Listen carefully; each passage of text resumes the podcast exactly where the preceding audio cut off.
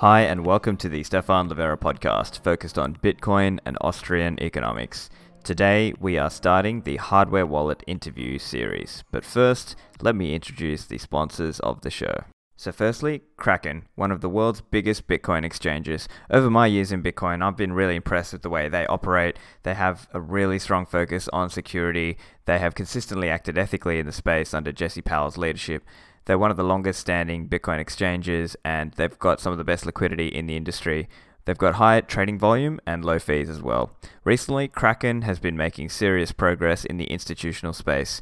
It was the first digital asset exchange to have its market data displayed in the Bloomberg terminal, and recently, with their acquisition of Interchange, they are providing best in class accounting, reconciliation, and reporting services for cryptocurrency hedge funds, asset managers, and fund administrators. To learn more and sign up, go to the Kraken link in the show notes. Next, Unchained Capital. They do Bitcoin financial services and also offer a two of three multi signature vault product. So that means you can use a Trezor or a Ledger wallet and maintain control with your two separate keys and reduce that single point of failure risk. Because a multi signature helps protect you against the proverbial $5 wrench attack, and you can distribute those keys. If you create an Unchained Vault, you also get three free months of access to Saifedean Ammous's Bitcoin Standard Research Bulletin. Unchained also offer Bitcoin collateralized loans, allowing you to get USD liquidity without selling your Bitcoins. So this can be more tax efficient for you. And in that scenario, your Bitcoin is stored in a dedicated multi sig address under collaborative custody with Unchained holding one of three keys. You hold a second key, and Unchained's independent third party key agent hold the third key. So to learn more, go to the Unchained Capital link in the show notes. Okay, guys, so today we are starting the Hardware Wallet interview series. So, we will actually be having a range of different hardware wallet vendors come on the show to present and represent for their products, as well as some more independent Bitcoiners coming on to give you some of their own views on best practices with hardware wallets. So, this first ex- episode is really designed for a newbie. So, if you're a more experienced listener, make sure you share this particular episode with one of your newbie friends who has left their bitcoins on an exchange. This is the targeted episode for that person, and it is with Max Hillebrand. He's a Bitcoin educator and World CryptoNet YouTube broadcaster, and he's got a lot of really good practices to share in terms of how to use hardware wallets and how to think about hardware wallets for a newbie on to the interview. Max, welcome to the show, mate. Hey, Stephan. Finally, uh, uh, good to talk to you again. It's been a while. Uh, hey, uh, fantastic working your pod. I've been following it pretty much since the first episode uh, live as you ex- uh, grown and expanded to what it is now. Fantastic, man. You share so much good knowledge about Austrian economics and the nuances of Bitcoin. Beautiful. We need more of it, and you're a big part on that front. So thank you for very much for all that work that you do. Oh, well, thank you, Max. Yeah, I mean, it's a pleasure to finally have you on the show as well. I've been meaning to make it happen, but you know how it is. There's always so many people to get on. Look, so just for some of my listeners, what we're going to try to do is do a bit more of a newbie episode about hardware wallets. And what we might just start with, just just for the listeners who aren't familiar with you, I think most of them are familiar with you, but just for those who aren't, just give a little bit of a background on yourself. Uh, so I'm an economist by trade. Um, pretty much uh, for my entire life, I've been reading uh, stuff about economics, and of course, the Austrian side of you uh, for many, many years now, especially Rothbard. I mean, the heroes here uh, hanging at the wall, uh, they they're all fantastic and done phenomenal work to advance the the study of human action, which is quite beautiful. and the more and more I gotten into Bitcoin and all the cypherpunk tools that we have at our disposal to actually live out by these ideals that the Austrians propose and actually defend our property rights ourselves as individuals. And I think Bitcoin is one of the many tools that we have. Uh, and just within Bitcoin, there are so many more tools. Uh, absolutely fantastic that we're all uh, growing and building this together. Fantastic. Yeah, I mean, you do a lot of great work over at the World Crypto Net and uh, just on Twitter as well, and some of the work that you've done uh, contributing.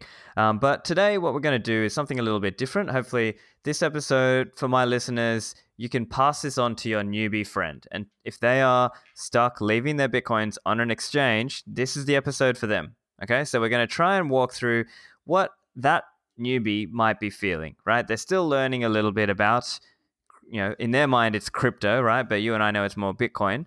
Uh, but in their mind, they might be thinking, well, hey, I've just bought some Bitcoins and maybe a few other other altcoins as well, and they may be holding them on some exchange or in some kind of custodial wallet. Now, that person might ask you, Max, they might think, well, Max, what's what's the problem? Why can't I just leave it on the exchange? Well, that's a very good question, right? And it comes down to the fundamental problem that we have with Bitcoin, or that Bitcoin is trying to solve, and that is defense of your property rights in your own money, right? Meaning that you have something that nobody can take back uh, or take away from you, rather. Uh, and this is where Bitcoin shines. This is what it is designed to do, and it is only designed to do that if it has been used properly. Right? It's a tool, and any tool can be misused, uh, but any tool can also be used properly so that it is uh, that it emerges then all the things that you desire, and it actually solves your problem. Uh, and Bitcoin, that is exactly what we uh, have a choice here. Either we use the tool not properly, right? We give our keys to a third party and we trust them, right? Because they're good guys, come on. Uh, and then, well, most likely uh, that trust will sooner or later be broken. But the cool thing is that with Bitcoin, we don't have to have to trust anyone, right? When you run your own full node and you do control your own keys, there's literally nothing uh, that can take away your your Bitcoin if done right. Uh, so this is why we want to do this, right? Defense uh, first and foremost. Okay, Max. So picking up from there, so Bitcoin is this special, unique technology, right? Uh, but if I'm a newbie, I might be thinking, well, okay, so I've heard about these hardware wallets. I've heard about these devices like the Trezor or the Ledger or the Cold Card, maybe. But aren't these hardware wallet devices expensive? Well, there is some cost to it, absolutely, uh, and well, several parts to that cost. First, it's going to cost you a couple satoshis, right? You you will have to spend your Bitcoin uh, and give that uh, to an entrepreneur so that he will provide a service to you. And the question is, is that service valid for you? And this building of a hardware wallet is actually not that easy. It's it's very difficult, and they uh, these entrepreneurs have to invest a lot of their capital uh, into building these tools. Uh, so if you really want to have one, well, you have to sacrifice a little yourself, and that is of course and part your Bitcoin. Uh, though, also, I would say it's more about education as well, right? Uh, this is also a capital cost, right? Your time and your attention to really sit down and try to understand this. And you're doing it already by listening to podcasts like these, right? And you're uh, way ahead of the curve in this sense. Uh, but also invest in your education right make sure that you really understand what you are doing here uh, and how you can use these tools properly uh, and that i think is uh, is also something to be considered yeah, right. Um, so look, I think from the newbie perspective as well, they might also know this. They might know that okay, it's not the ideal practice to leave it on the exchange, but they might feel they might feel like they're not confident. They might feel like they're scared and that they might screw it up and they might lose their bitcoins. Maybe from you know again from the newbie point of view, they might think maybe it's safer for me to leave it on an exchange. What would you say to that?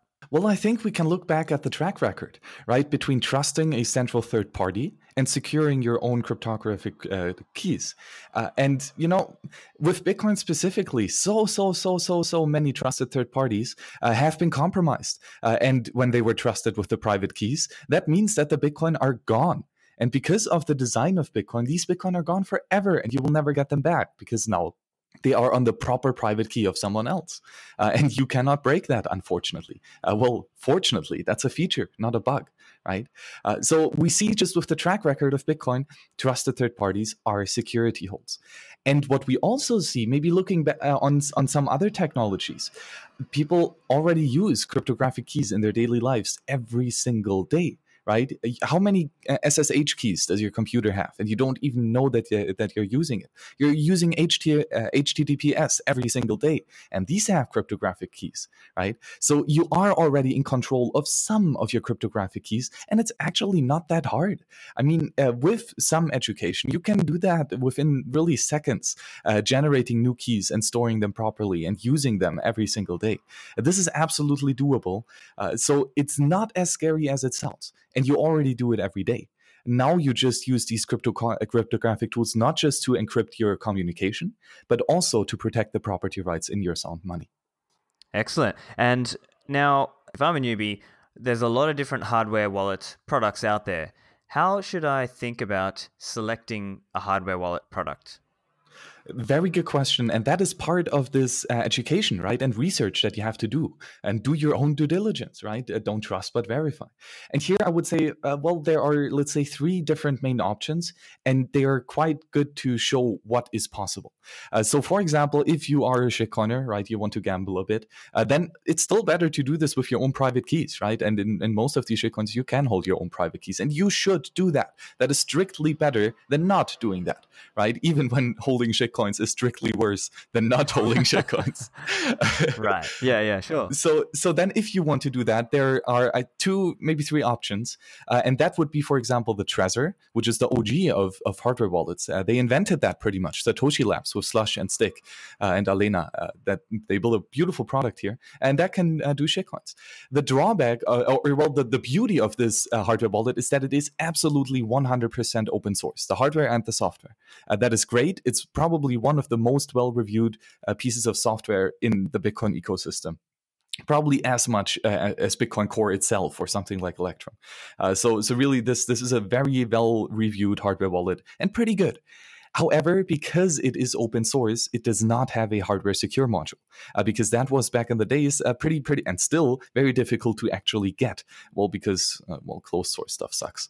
Uh, and if you want to have very secure uh, defense against the physical attacks. So if someone is physically holding your hardware wallet, then you really should want to have one of these hardware secure modules. And there, the ledger has one of these, uh, and thus it is pretty secure from this physical attack point of uh, view. Um, and uh, though the drawback is the ledger is closed source, right? So you don't really know what's going on in there, and you don't know if the private keys are handled properly. Uh, so that would be kind of the two, the two main options which which you want to go: complete open source with very very rigorous peer review, or closed source with some more promised uh, security properties of the chip. Uh, and that would be Trezor or uh, Ledger. Right, uh, and then. What about the cold card? What are your views on that and whether that is suitable for a newbie or not suitable for a newbie? Well, it kind of depends of, on what kind of newbie it is. if it's if it's a blockchain newbie, then most likely it's not the right thing. If it's a Bitcoin newbie who really wants to really get into Bitcoin and Bitcoin only, yes, this is a very very good tool. Why so? Well, it kind of combines two of these approaches. It is absolutely 100% Libre and open source. Both, of course, the software, the firmware, and the hardware.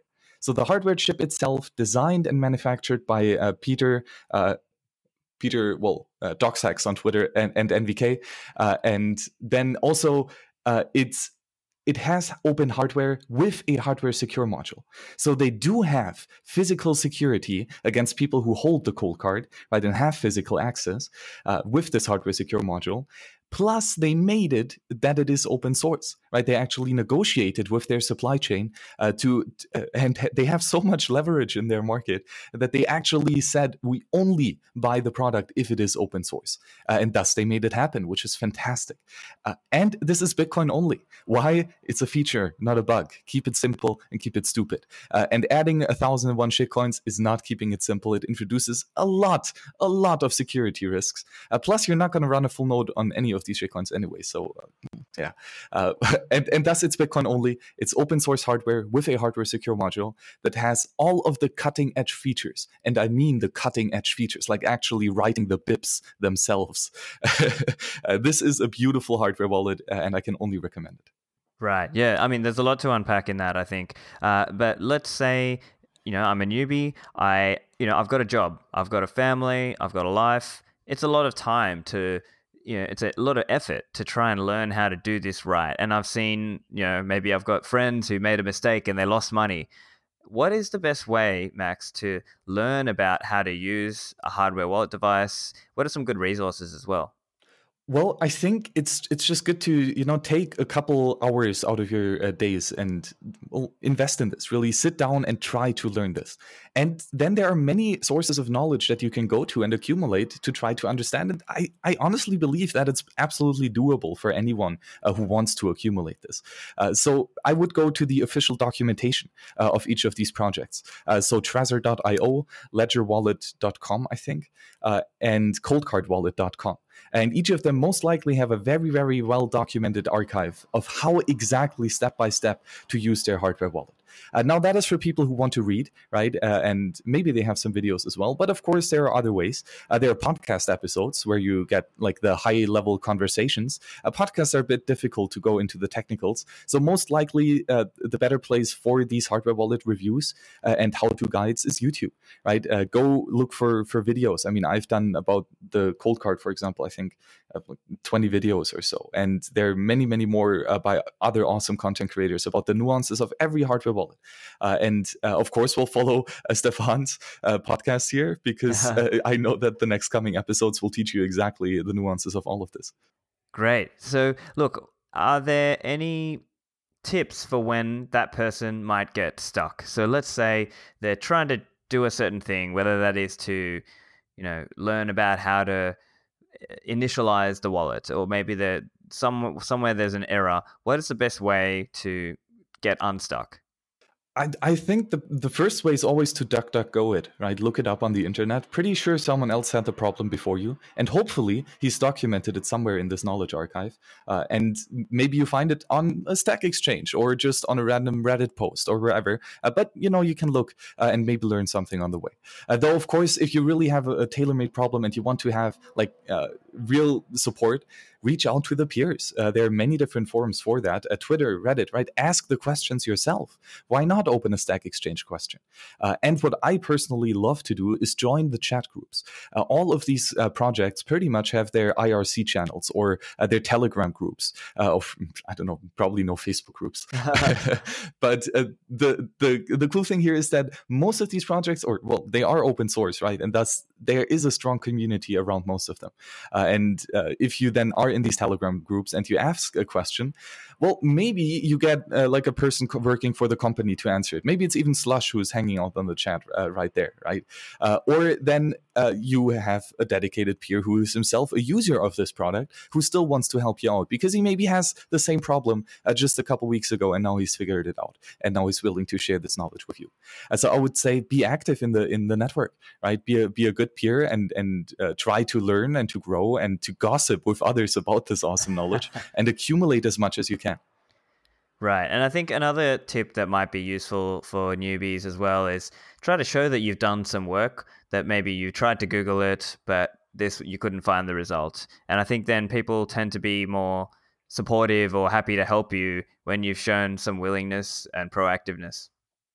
Yes, exactly. And that is especially prevalent in these chat groups, right? Because they're oftentimes the same uh, uh, the same stuff comes up over and over and over again. And because of the design of such a huge chat group, uh, the the knowledge kind of disappears into the logs, right? And nobody really scrolls up. Uh, and and there, I think it's really uh, important for these uh, open source projects to build a good documentation, right? And many of them have, where you can easily link users to. So if the same question comes up, it's also nice for those who know about about these knowledge archives to be. Okay in this FAQ section 4 here's the link there's the exact answer right? Uh, and if you have these links available and you know about them, then share them out. Uh, and this is also in a rather efficient way for for sharing this knowledge, right? Because you only have to share the link and not explain it a hundred times. But then it's also a way to to tell others, hey, look, there's the archive. Actually, go there and look stuff up. It's quite good. Uh, so it, it kind of is on both sides, right? We want to have the the the students seeking out the knowledge uh, proactively, uh, but we also want to have teachers who provide the knowledge in a way that students can find it easily. Excellent. And so let's talk a little bit more specifically around the flows or at least the, the the cycle that a typical newbie might go through. So I guess it starts with buying a hardware wallet. So what are your tips around who to buy that wallet from and how to make sure you're buying a legitimate product? Yes, that is very, very important because here the supply chain is a big attack vector, right? And especially the last mile of shipping. How, how do you know that uh, that the like stuff that you buy on eBay uh, for like half the price of the real hardware wallet is that really the right thing? I don't know. Do you? Uh, and th- this really is, is a level of trust that you have to go into, right? We cannot eradicate this all, but I would always recommend to buy from uh, the source itself. So go to the main website and see if you can buy it there. If it's a big hassle with shipping uh, to your country, maybe look if there's a local reseller, right? Uh, oftentimes there are these people, and they have the well, quote unquote stamp of approval and web of trust uh, of these uh, entrepreneurs providing the service, and then it's always very very important to when you get this package to check for for tampering right? Has the package been opened with? Uh, and there are some packages that do this really really well like for example the cold card right? This has a security seal and you absolutely 100% can see if the package has been tampered with it, if it has been opened. If it has been opened then do not use this. Then unfortunately uh, it seems that this was kind of a scam and some people try to get your hardware wallet or at least be very very very careful and only proceed proceed with great, great caution. Uh, so always check if the package that you get first comes from the right source and second has not been tampered with on the way. Uh, and then when you have your hard wallet at your own house, uh, that's then when we can proceed. Right. And also, there are some instances where you know, unscrupulous people sold a hardware wallet with the seed or the words already generated. What should we do in that case? Oh, well, of course, never ever send money or Bitcoin to these uh, public keys of these private keys. Uh, why? Because you're not the only one who knows these private keys, right? Someone else has written them down before. And anyone who knows these private keys can spend the Bitcoin. Uh, thus, you don't really own these Bitcoin because you're not the only one knowing about them. Uh, and therefore, uh, you should delete that wallet uh, and at least start a new wallet, uh, right? So, for example, then you uh, uh, you generate a new 24 mnemonic words and the, you write them down securely yourself and then you know because you yourself have generated them that nobody else knows about them and thus they are your bitcoin right but in it, it, really depends here on this case because who gave you that hardware wallet with the 20 uh, with the seed already enabled? And is is that like the like the physical hardware actually also a scam right? That that might be as well. So in this case to be honest i would not use that hardware wallet at all or like this specific hardware uh, because someone else has had it. And unless i really trust that person uh, i i would not uh, continue using that specific hardware wallet uh, but that really depends on the case.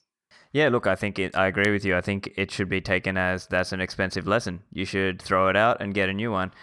Let's talk about initialization, right? So this for the newbies, this is a process where when you first buy that hardware wallet, you need to set it up. So Max, can you tell us a little bit about what does that look like for the user? Like they're opening the device, they are plugging it in, how are they what are they doing? Um, this again, the nuances depend a bit on the different hardware wallets that we use, but in general, uh, you first can uh, set a pin uh, to that hardware device. So this is a uh, probably a number, uh, hopefully a long one. Um, I think mine are always like 16 digits or something. Uh, that that protects this physical hardware, right? This is the pin to unlock the hardware to then unlock your private keys. so without the pin, you cannot use the hardware. Uh, but the pin does not necessarily have to do with the private Bitcoin keys, right? Uh, so the pin is for the hardware, not necessarily for the private keys. Uh, that is a big uh, differentiation here. Uh, and so once you have set up that pin to secure the hardware, then it shows you your newly created mnemonic seeds or your mnemonic word, right? Which are 12 or 24 English or well, many other languages, uh, words that represent your private key. Uh, and this private key then uh, here again is uh, is very important to back up uh, and to back up in a secure location. Uh, right. So, for example, when you are in a public place, uh, in a cafe, and you write down these mnemonic words with like 100 people around you and probably 50 smartphones pointing at that paper that you're writing on, uh, and cameras. exactly. Right. So, then there the re, the risk of someone else knowing your uh, your mnemonic words is relatively high. And again, whoever knows your mnemonic words has full control of your Bitcoin. Uh, and thus, it makes really a lot of sense to do this in a private moment, right? Uh, sit down in in like your own house, make sure that nobody else is in the room. I would even go further: make sure that you don't have your phone with you, right? Because that has a camera. Uh, uh, it also has a microphone, right? It also has a vibration detector uh, and a bunch of other stuff. Uh, just go into a room without any electronics in. Uh, sit down in your bathroom. Uh, why not? I mean, it's only for a couple minutes. and if you can protect yourself just a little bit more, it's not really too much of a hassle. So just make sure that there really is no one around, neither in, in meat space as well as in cyberspace. This is a moment in time just for you because you must be the only one that knows about these private keys. Exactly. And I think it might be useful to just talk about some of the potential attacks that can happen that are not typically thought about. So, some of these, what we call side channel attacks. So, can you just explain a little bit around what those are? And, you know, that's why we try to, you know, take certain precautions when we're setting up the device. Yes. Yeah, so, there, there are several side channel attacks, and and I, I guess the, the overarching theme of them is that it means it's communication from the hardware wallet to some other device. Uh, and you can maybe spy on this communication and reveal some of the secrets that the hardware wallet contains. And that can be just some artificial metadata, uh, like maybe the, the size of a transaction that is being sent uh, or signed, uh, something like this. Uh, or it could be very very bad and it can be a uh, even the public keys for example. Uh, and so you know exactly uh, as an outside observer what uh, specific trans uh, or what money is being held on that private key uh, and then if it's worthy to attack or, or not. Or you could potentially, and that would probably be the worst case, even leak the private keys, right? Uh, by just spying on the communication between hardware wallet and the computer used to interact with it. Uh, and this then, you know, is is a question: How do you communicate uh, this path, and how do you make sure that it is secure? And here with a hardware secure module, uh, that is the big, big, big first step. Uh, that makes everything a lot easier uh, because this really protects against these physical types of attacks, as I called them earlier, right? And uh, uh, these, uh, this is a physical attack, right? You you plug a special cable in and you check what bytes are being transferred through that USB cable, for example. That would be a side channel attack. You have physical access to the device.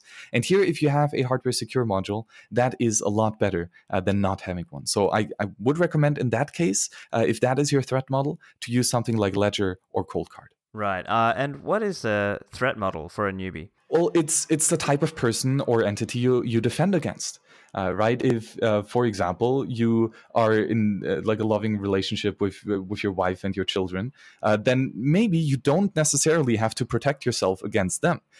You maybe trust them enough uh, that they will not steal your private keys and run away with your Bitcoin. Well, uh, maybe, right? And then in this type of threat model, right? Well, your your children are not really a threat, so it might be okay to leave the unencrypted mnemonic, uh, for example, in their room, right? Because they can see the private keys uh, because you trust them that they won't spend it. Uh, but of course, if, for example, you live in a, a, shared apartment and there are a bunch of strangers running around all the time, well, you don't trust all of them right? And you don't want them to have knowledge to your of your private keys and thus access to all of your Bitcoin. So you might use something like a hardware wallet uh, to physically encrypt your uh, private keys, so that only you, who knows the PIN, uh, then also has access to this money, right? So or if you are a you know a, a, someone uh, being well threatened by huge tyrants uh, right? You're you're a, a, a reporter or journalist uh, who should learn to code. Uh, well no let's say you are a coder uh, building some very awesome technologies that people don't want you to build then you need to defend yourself maybe against even more elaborate attacks right? And it it always depends on your individual case of who is attacking you uh, on how much you need to defend yourself. Uh, and that is a very individualistic choice. Uh, and, you know, think about that. Uh, it really is important to know before you go and build your further strategy. Okay, so let's say the user now they've set up their device and they have got their 20 word 24 word seed and they've got a pin and they've chosen a sufficiently long pin to help give some additional protection. Now, if that user still feels a bit uneasy, what are some ways to ease into that experience? Should they use testnet? Should they do small transactions first? Oh yes, very very good point. Um, and I'm uh, I'm the biggest fan of testnet. I'm I'm a testnet maximalist, so to say. Uh, why? I think because it has several reasons. Well, the first is nothing really can go wrong. I mean, these are fake Bitcoin, right? These are not real sats. And so if you if you uh, lose your private keys, yeah, it doesn't really matter too much. Uh, if you send all, all, of a sudden all of this uh, to uh, to a third party address by accident, that doesn't really matter. You can always get new fake Bitcoin. Uh, so there is not really a risk of losing your sats, and that is a very high priority to me, right? I don't want to be that guy that all of a sudden lost a couple thousand or even millions of sats just on accident because he he made a stupid mistake while setting up his hardware wallet. So always be testing. Uh, and here testnet is awesome. And hopefully all hardware wallets provide testnet. Uh, if they don't, don't use them because that means that the developers didn't test either. so that's a good point. Uh, okay, so I think it might also be useful then to think about recovery. So, quick example if I'm a newbie, maybe I'm not so clear about what it actually takes to recover a device. Is it is it just the pin that I need, or do I also need to keep the mnemonic seed? So for the hardware wallet itself, that is the pin. Uh, you have full access to the entire hardware wallet with the pin. So if you lose your pin, unfortunately, that hardware wallet is no longer accessible. Now, some hardware models, uh, especially those with a good hardware secure module like the Coldcard, even means if you don't have access to the pin, you cannot even reset the device. There is no factory reset in good hardware wallets. Uh, and so this means that without the, the pin, the physical Coldcard itself is a brick, uh, and you, you will never be able to use it again, uh, not even for a completely new wallet right? So the pin is only for the hardware wallet.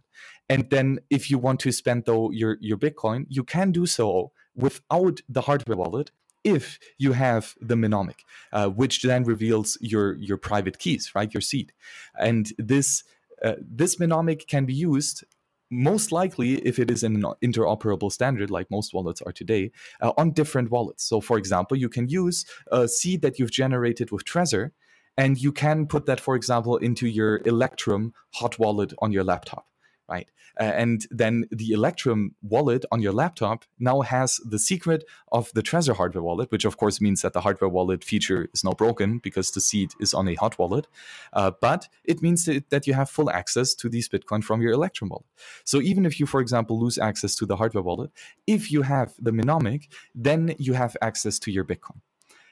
Now, the thing is though that you have also the opportunity to encrypting your mnemonic right? To to have this backup show not the actual private key but that the backup itself of this mnemonic right uh, the paper backup that you do is in encrypted form.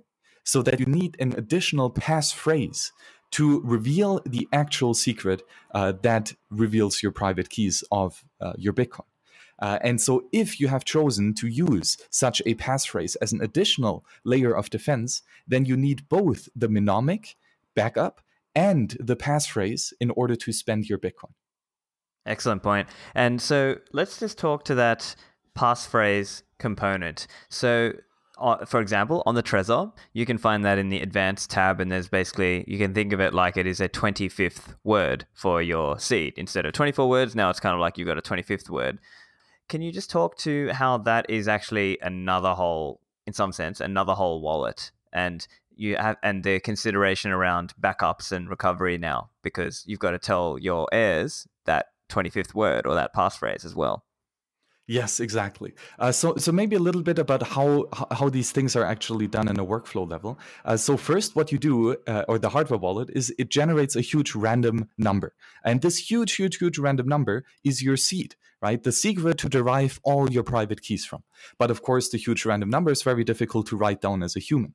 Uh, thus, we take a, a word list and we transform these uh, this seed into 24 English words, so that every word respo- uh, corresponds to exactly one part of uh, this random number, uh, and it's just a human readable interpretation of that same number. Right, the one means the other, and the other means the one, uh, and then if you add a 25th word, right? If you add a additional um, passphrase to this standard mnemonic, then you also change the seed itself, right? That is now another huge random number. It's it's like having a huge random number and then adding some additional numbers to it. That's the in this context the exact same thing as having 24 words, the huge random number, and then adding the 25th word right? Another bit of randomness.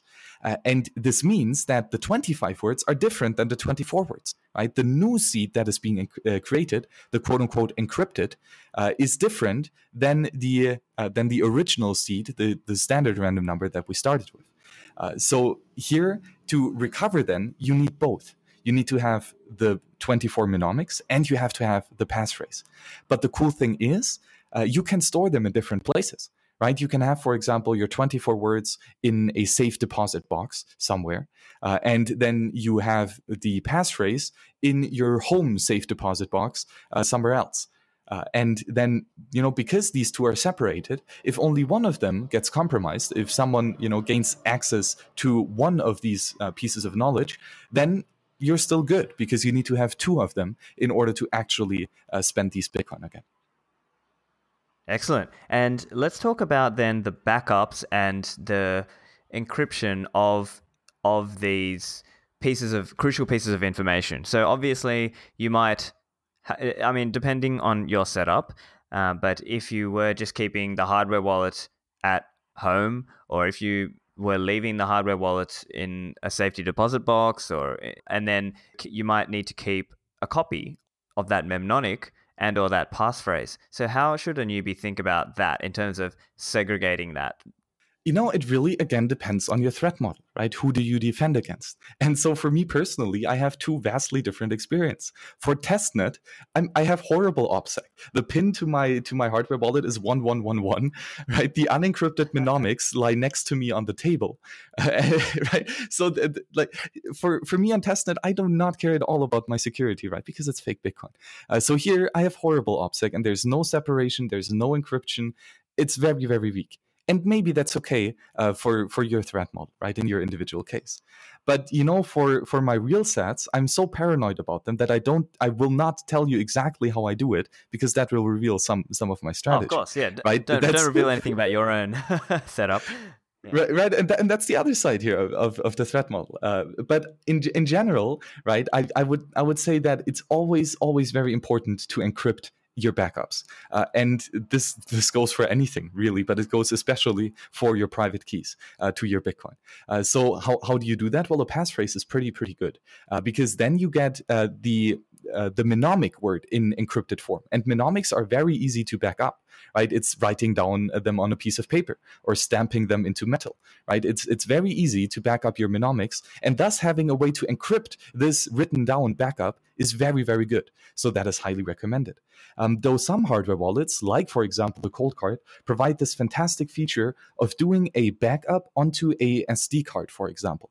Uh, and here the backup is encrypted properly uh, with the secure random number generator of the hardware wallet. So, in the case of the Coldcard, you can generate a, a, a, zipped archive of your private keys and a bunch of the metadata about your wallet, uh, and then you encrypt this with like 256 bit security, which means that your passphrase is not just one word, but it is actually 12 words right? So this is like a completely new mnemonic seed with all the security in the cryptography side of you just to encrypt your backups, right? And then you know these backups are so securely encrypted, you could theoretically even upload them to, to your Google server, right? Or to any other third party server, uh, although that might again lead some me- leak some metadata, but at least the content, the private keys itself are so securely encrypted that no one is ever going to break it.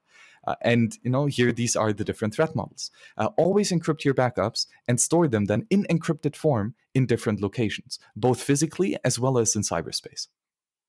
Fantastic. And the other point is typically there are certain devices. So a quick example is the Cryptosteel that uh, an individual may use to back up their 12 or 24 word seed. And so I think as you're pointing out there that eh, the user needs to be very careful where they leave that device because if they have not used a passphrase, then somebody could steal their bitcoins, right? Exactly, right? The, the advantage of a hardware wallet is that in Meatspace, we have encrypted uh, private keys, right? You need the PIN in order to get the private keys. That's the security model here of, of the hardware wallet in Meatspace. Well, for the backups, right, for your mnemonic words, if they are not encrypted, then the Meatspace defense is whatever Meatspace defense you put around that, right? If if you have it in your drawer under your socks, then that's pretty easy to find. If you have it in your own physical safe uh, in your house, uh, somewhere like beneath uh, a, a, bunch of cement and and iron cages, then maybe that's good enough physical security. But nevertheless, people might gain physical access to this backup. And then, if you do not have it encrypted, they have full knowledge of your private keys, and thus they're no longer your Bitcoin. Uh, and then, you know, you really have to be careful here. Uh, very good always to encrypt your backups and then to put these backups into secure locations uh, and you know to spread them out uh, and you might also want to consider not just the attack model of, of humans but the attack model of nature as well you know, if you have paper backups, what happens if it starts to rain and your house floods, right? All of a sudden, uh, then are your private keys just going to be deleted? Do you have other backups as well? Uh, you know, or what if your house burns down? Uh, are you really secure in in a fire secure safe, uh, or you know, is the sock drawer just going to light up and the paper is going to be poof? Uh, so here, that's where I like to uh, you know engrave my private keys on something durable. Uh, you could use gold, you know, that would be utility of gold. uh, or, or, you could use something like metal. For example, I have like physical stamps uh, of, of hard metal that I put on a shin piece of a thin piece of metal uh, to then hammer and this will stamp into this thin piece of metal uh, the letter. Uh, and so, if I have enough thin pieces of le- uh, um, uh, iron or steel or whatever that is, uh, I can easily encrypt or or know, back up all of my mnemonics on these durable, uh, fireproof, waterproof, shockproof, electricity-proof, uh, you know, really secure physical manifestations of my private keys uh, that are that or of the mnemonics that are, of course, encrypted. Excellent. Yeah, I love that explanation. And let's now talk a little bit about the privacy considerations. So, we don't have time to kind of go through the full detail of it, but perhaps you just want to outline some basics for the newbie in terms of what should they be thinking of and what information are they giving off by using, say, a Trezor or a Ledger or a Coldcard? Yes. So the the prime uh, you know design of a hardware wallet is to protect your private keys, right? The keys that you use uh, to sign your transactions. Uh, and you know, assuming that that is in order and that everything is secure here, uh, this does not guarantee anything about privacy. The privacy side comes with whom do you reveal your public keys to, right? Who do you tell which uh, which private keys uh, or the like the public side of your private keys right? They cannot calculate the private keys so they cannot take your bitcoin but they can calculate which bitcoin addresses um, and thus which bitcoin coins uh, belong to you.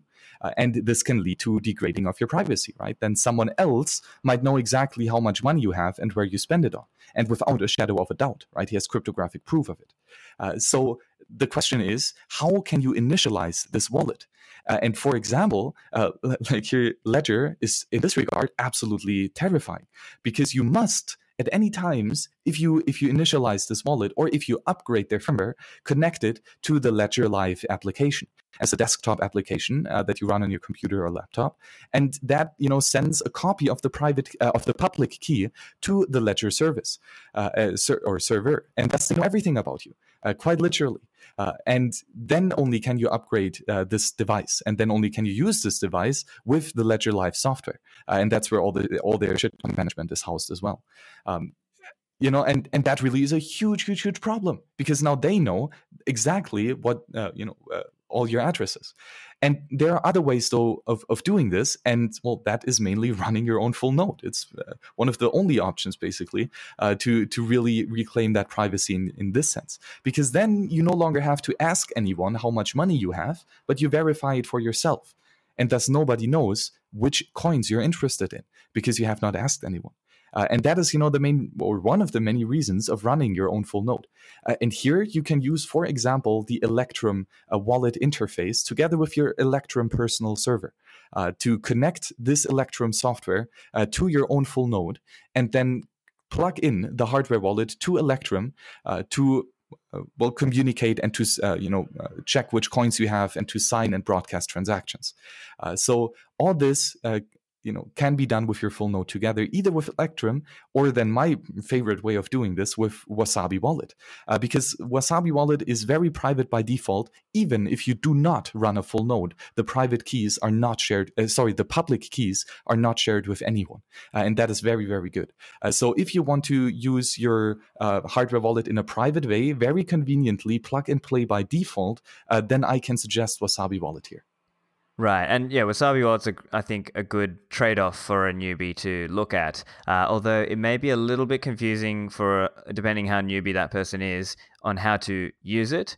Uh, but what would be some good guides or documentation that exist, or uh, uh or perhaps they uh, just point them towards your videos on how to use Wasabi Wallet? Uh, yes, there, there are many great educators sharing knowledge on uh, on Wasabi. Uh, uh forward to payments, uh, you know, you you've done a lot of stuff uh, as well. Um, 6102 at, on, at Bitcoin only, and I've also done a, a couple of videos about Wasabi on pretty much step by step exactly how to use it. so the video side is covered, and right now I'm working with the peers on a documentation archive at wasabiwallet.io slash docs. and here then it will be in written form all the nuance or many many nuances of bitcoin privacy uh, and especially wasabi wallet uh, with step-by-step guides and faqs and, and all the good stuff. Uh, so you know there, there there is this knowledge out there. You still have to seek it and you still have to understand it. I, I agree wasabi is not yet completely new friendly. Absolutely not. Uh, we have a long long way to go. Uh, but it's a good first step and anyone who who wants to invest that time and who really has the need uh, to defend not just his property rights in the sense of, of theft but also his property rights in sense sense of def- uh, uh, privacy, right? Uh, to not be forced uh, to talk to others if you don't want to. Uh, and here, Wasabi is already really good. Yes, there is a learning curve to it, but we're building to make it better every day. Great. And let's talk about destruction of a device or trying to get rid of a device. Do you have any tips there and in terms of things they have to be careful with with the seed? Yes. Uh, so, well, the, the first question is always do you really want to delete the private keys? Really like really really? Because you know private keys in the sense of bitcoin spend money. And so if there is money to be spent by the private key but you have deleted it then you can no longer spend it which would be very very bad. And remember that in bitcoin people can send money to old addresses of yours right? Uh, and then this means that you could get money sent to a public key of a private key that you have already deleted and that is not too good right? So uh, there might not be too many cases where you really want to delete your private key completely right? Uh, so always keep a backup somewhere uh, i would say at least. Um, and then though if you want to destroy a hardware that's a different question right? And this hardware uh, can be reset depending on the unique manufacturer, uh, but there should be a reset option in all of them uh, in a way that it deletes the private key from the storage mechanism, either the microchip or the hardware secure module, uh, and it overwrites that data with random zeros and ones that are no longer your private key. Um, that would be the first step, right? Delete the data from the device. And if it's a hardware secure module, you can actually prove that it was deleted, right? You can roll over a seed and then you, you know, have under some security assumptions, pretty good uh, proof that this data now is actually deleted. But I would go even further um, delete or destroy the physical device. Uh, you know, um, smash it with a hammer, uh, burn it, uh, cut it into pieces. you know, uh, even the Coldcard, it has the Mark II version. It has a little error right next to the screen uh, where the hardware secure module is placed, and right next to it, it says "shoot here," uh, and it is very advised. And there are videos on online where where people are actually doing this. If you shoot your hardware wallet Coldcard, then at this spot then yes, the hardware secure module gets obliterated. And then you have absolute certainty that the private keys uh, will never ever be found again. Uh, so so that is pretty uh, pretty cool. Uh, make sure that you you know do this securely if you really want to uh, uh, you know want to do that. And then what to do with the weight? Like I don't know, throw throw it into different garbage cans on five different continents. And you know you, you can go paranoid if you if you want. Well, yeah, I mean there there are many different levels of paranoia, but I suppose at this level we're just talking about trying to take that newbie off an exchange. So yeah, but I think uh, you know, good for them to know what is the best practice there. Uh, so let's talk about best practices now with software use, as there have been some instances of people losing money because of malware. Do you have any recommendations for beginners if they are, let's say, downloading Electrum? Might they need to verify the signatures, or what are some other good practices there? Yes. So you know the, the the sense of the hardware model is that we do not trust the computer, right? We do not trust the software of our main laptop, for example, uh, because it's an operating system. It's huge, many many bugs, right? Uh, and thus the private keys are removed to a separate hardware device right? But we still need to communicate with our main device in order to build that transaction. Uh, and you're absolutely right. If that software is malicious, there can still be cases where it kind of tricks the hardware wall- model, uh, the hardware wallet, into signing a transaction that is not really right. Uh, and you know that there have been many cases of that, uh, and you know many attack vectors are possible here in this sense. So it's always, always very important uh, to do your uh, research and to verify the software that you're using. You know, again, that's a huge problem if you're a shitcoiner. I have no clue how you're going to deal with that because uh, probably all of these wallets just have Trojans left and right. So uh, yeah, good luck. Um, but if, if you're in Bitcoin, then we, we have good devs working here. Uh, and all of them sign the releases of their firmware, uh, meaning that, or well, if they don't, then never ever use that wallet ever again. Um, ledger. uh, but well, if, if they do, then you can verify that the firmware that you have on your hardware wallet is actually the one that was developed by the developer, right? And you know that there was no man in the middle who gave you a firmware that the author of the software, uh, like the real uh, entrepreneur, did not approve of. Uh, and that is very, very uh, important. Always, always, always verify PGP uh, signatures. And you know, it's actually very, very easy uh, if you learn how to do this. you know, there are graphical user interfaces for it as well on all operating operating systems. But that is just it's it's so so so so so important. Uh, we should do even much more than just verifying the PGP signatures. Uh, but then if if you do that right, still make sure that the software itself is good. Uh, and and here do your research on, for example, Electrum Wallet. Um, uh, you know on Bitcoin Core itself, Bitcoin QT is a pretty good wallet, and with the hardware wallet interface, you can actually connect your hardware wallet to it.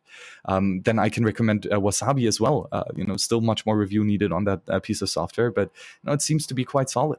Uh, and well, specifically for the hardware wallet, I guess there's well, Armory. No, Armory does not support hardware wallets um, yeah, and unfortunately, there are not too many good uh, good options out there. But I guess with Electrum, especially connected to your own full node, uh, and Wasabi, we have we have two pretty strong candidates, uh, and hopefully we will see many many more uh, in the future uh, with the you know integration of hardware wallet interface. Yeah, great points. I think yeah, you're right. I think at this point it's basically Bitcoin Core with hardware wallet interface, uh, Electrum personal server, or one of the other options like Electrum X, etc., or Wasabi at this point. But I think that's a hopefully that's that's a pretty good overview now for the Bitcoin newbie.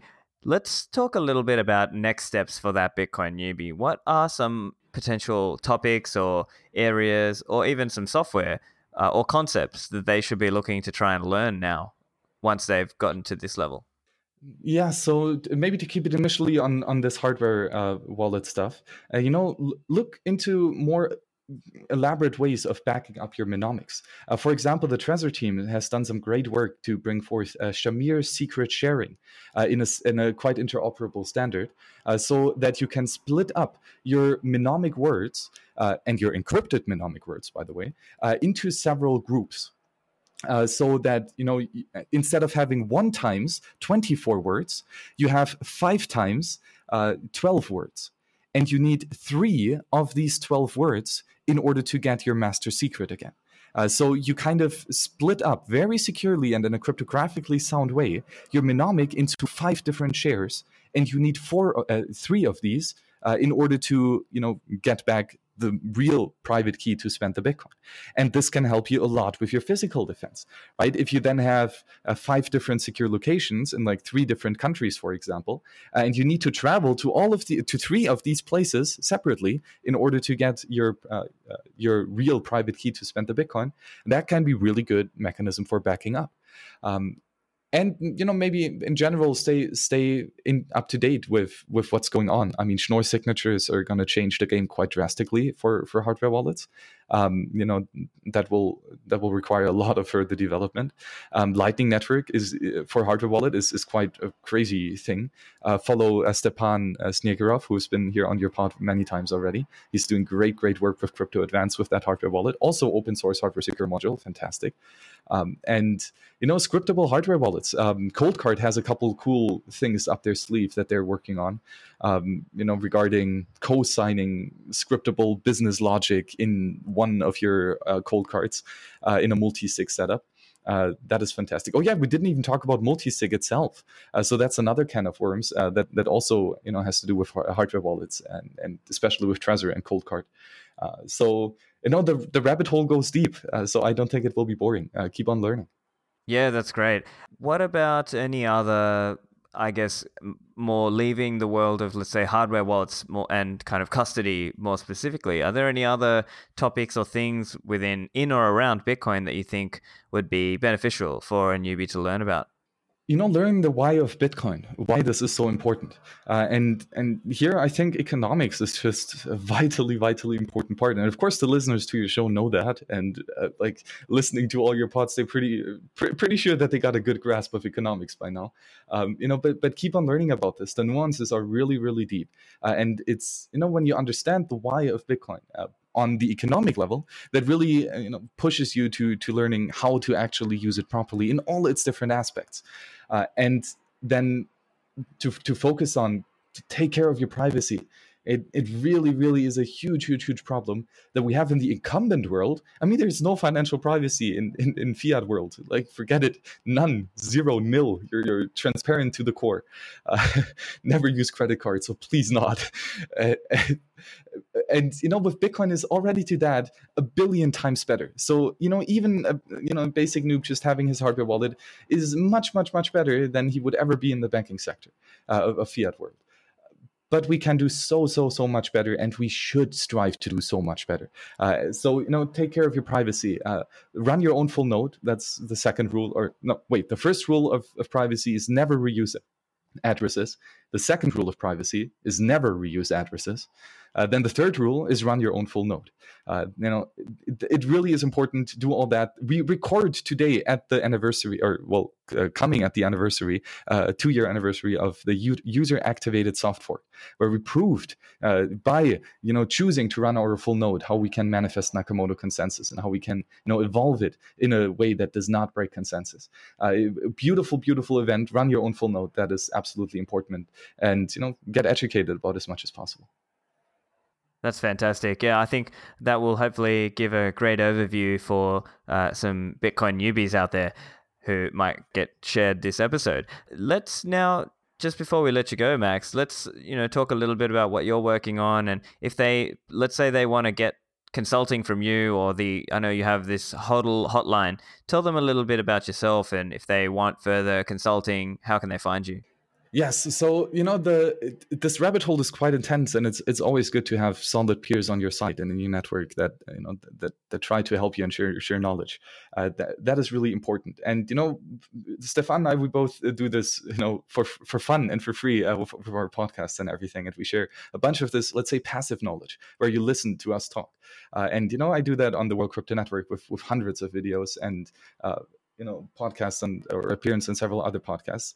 Uh, and that is great but oftentimes you really need to have you know these these in-depth uh, council sessions where we really talk about one specific problem tailor-made uh, to you as an individual. Uh, and they're just you know you need to have a conversation. Uh, and and there i offer uh, you know the hodl hotline just to you know for for a small donation of i think what is it a humble 1 million satoshis i think then that uh, over Lightning, of course, only. Uh, well, I, I, would accept CoinJoin Bitcoin as well. Uh, then uh, you know th- we really uh, you know can so dig down on all the problems that you have. But in general, you know, just reach out uh, in in all the in all the chats and in, in all the groups uh, and ask your questions there, and and really you know seek out this knowledge. And there are many different sources to do this. And i just offer one additional way of, of, of doing this in a you know a real conversation. Uh, so if you like to hotline.com it's not just me. There are a bunch of uh, teachers and educators uh, up there offering uh, different uh, services specifically you know to bitcoin only tools. I mean a lot of you know a lot of the theory a lot of the economics a lot of the game theory um, a lot of the coding um, then also though about using the software uh, right for different tools hardware wallets software wallets you know coin joins and running your own full node and all this you know many different ways uh, that you know these teachers can can help you to you know advance uh, your understanding of Bitcoin, which I think is is the best investment that you could ever make. Um, and the it's the biggest investment of your time and your attention, uh, but it also is a bit of your investment of your sats uh, if you really want to you know bootstrap and you know, get this really going quickly. Yeah, that's excellent. Thank you so much for joining me on the show today, Max. Dude, uh, thank you, Stephan. Really, a fantastic conversation. I'm really looking forward to this uh, upcoming series on the hardware wallet uh, uh, because the nuances of this are, are uh, fantastic. And you shared with me what, what peers you will get on the show.